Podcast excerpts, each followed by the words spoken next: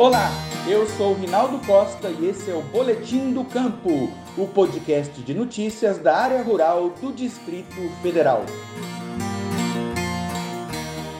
Hoje, na conversa com o extensionista, recebemos o engenheiro agrônomo Marcone Borges, gerente do escritório da Emater no núcleo rural PADEF, para falar um pouco sobre como a empresa conseguiu contornar um dos problemas mais sérios que o Distrito Federal e o país como um todo vem enfrentando nos últimos anos: a falta de água. As chuvas vêm diminuindo, provocando perdas principalmente na agricultura, que necessita bastante desse recurso para irrigação, abastecimento dos animais e para o próprio consumo humano.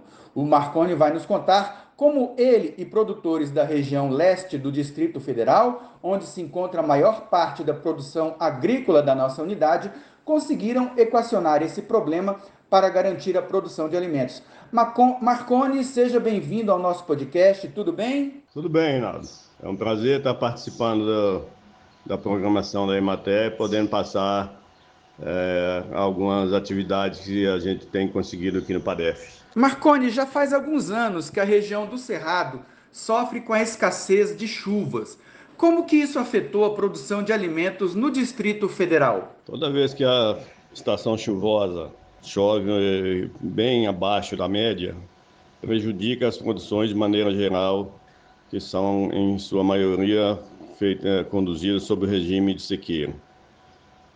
Sob a, a, ótica da irrigação, o que a gente tem feito é procurado usar o que tem de maneira planejada é, antecipadamente para que não falte água nos cultivos que, que, que eventualmente estiverem programados para a data. Certo. E qual foi a solução pensada pela Emater do Distrito Federal, junto com os produtores rurais, especialmente da região do PADEF e outros núcleos rurais próximos, onde as grandes culturas demandam por mais água? A partir do momento que foi constatado é, uma demanda de água muito maior do que a capacidade de, de, de suporte do rio, né, nós reunimos todos os produtores anualmente e cada um apresenta é, o seu planejamento para o ano inteiro, as culturas e as datas de plantio.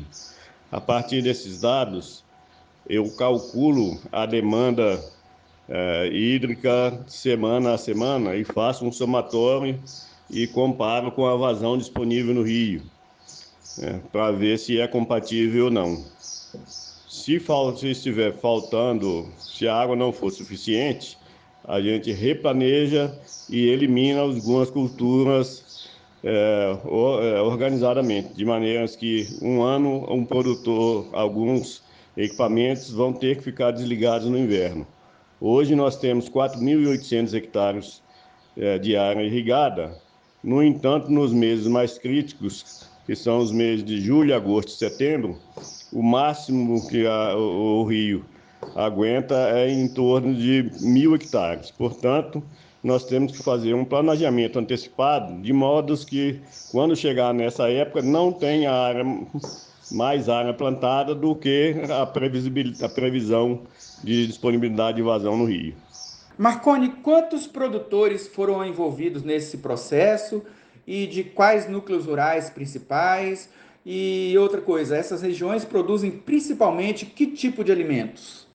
Bom, o controle é feito em 80 equipamentos, sendo 76 pivôs centrais e quatro áreas com irrigação convencional. É, são 30 produtores envolvidos e os principais plantios são milho, trigo, feijão, é, principalmente esses aí. E poucos fazem arrendam para horticultura. É, o que a gente tem procurado é para melhorar a gestão. É, como nós temos uma estação de monitoramento de água na foz do Rio Jardim, a gente sabe a quantidade de água que está passando lá. E todos os equipamentos têm controle de funcionamento. Então, se por um acaso houver alguma, a, a, algum dia em que a estação de monitoramento acuse um consumo de água acima do, do limite legal, a gente tem condição de abrir um painel e ver qual o produtor que infringiu o combinado. É, porque a gente tem uma escala de, de, de uso da água. Então, essa escala é justamente para não, não, não ultrapassar a vazão remanescente. Dessa maneira, se houver algum problema, a gente é, localiza e compete à DASA fazer a punição de quem não respeitou. É, com relação aos núcleos rurais, a bacia do Rio Jardim pega o escritório do Jardim, o escritório do PADEF, o escritório de Tabatinga e o escritório do Rio Preto, né, que são os escritórios que, pega, que, que é, o Rio Jardim passa por eles. Entendi. O Marconi, a gente sabe que a previsão para os próximos anos é que as chuvas continuem nesse ritmo de diminuição. Como que a Emater planeja atravessar essas crises hídricas? A gente vai continuar trabalhando com esse esquema de, de, de alocação do, do, uso da água? Ô, Rinaldo, é, os trabalhos realmente mostram uma diminuição da quantidade de água ao longo do ano e uma diminuição do período chuvoso, né, com, com chuvas cada vez mais intensas, mas em períodos menores. É, isso significa uma diminuição da disponibilidade de água nos rios. É, e a nossa estratégia é trabalhar com o que o rio apresenta.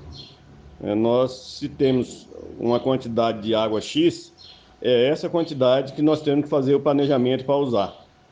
É, nos anos melhores, a gente tem uma área melhor, maior plantada. Nos anos de chuva é, mais restrita, nós também restringimos a área irrigada. Como eu já disse, tem uma estação de monitoramento no Rio, a gente faz o acompanhamento é, mensal e faz uma projeção a partir da vazão do mês, o que, que vai acontecer ao longo do ano. Então, se a gente já está vendo que a projeção da, de, de água vai ser menor para os meses de inverno, a gente antecipadamente planeja uh, os plantios de modo que no inverno não ultrapasse a capacidade disponível no Rio. Tá certo, Marconi.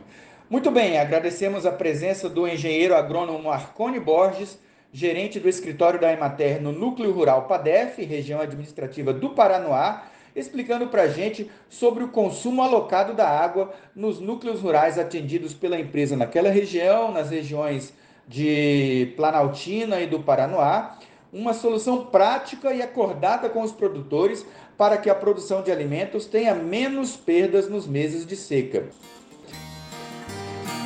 Se você se interessou pelo assunto, pode pedir orientação aos nossos extensionistas no escritório da Emater mais próximo de sua propriedade.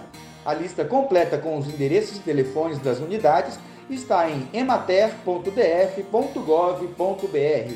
Converse conosco também pelas nossas redes sociais, EmaterDF, tudo juntinho, no Instagram Facebook, Twitter, YouTube e LinkedIn.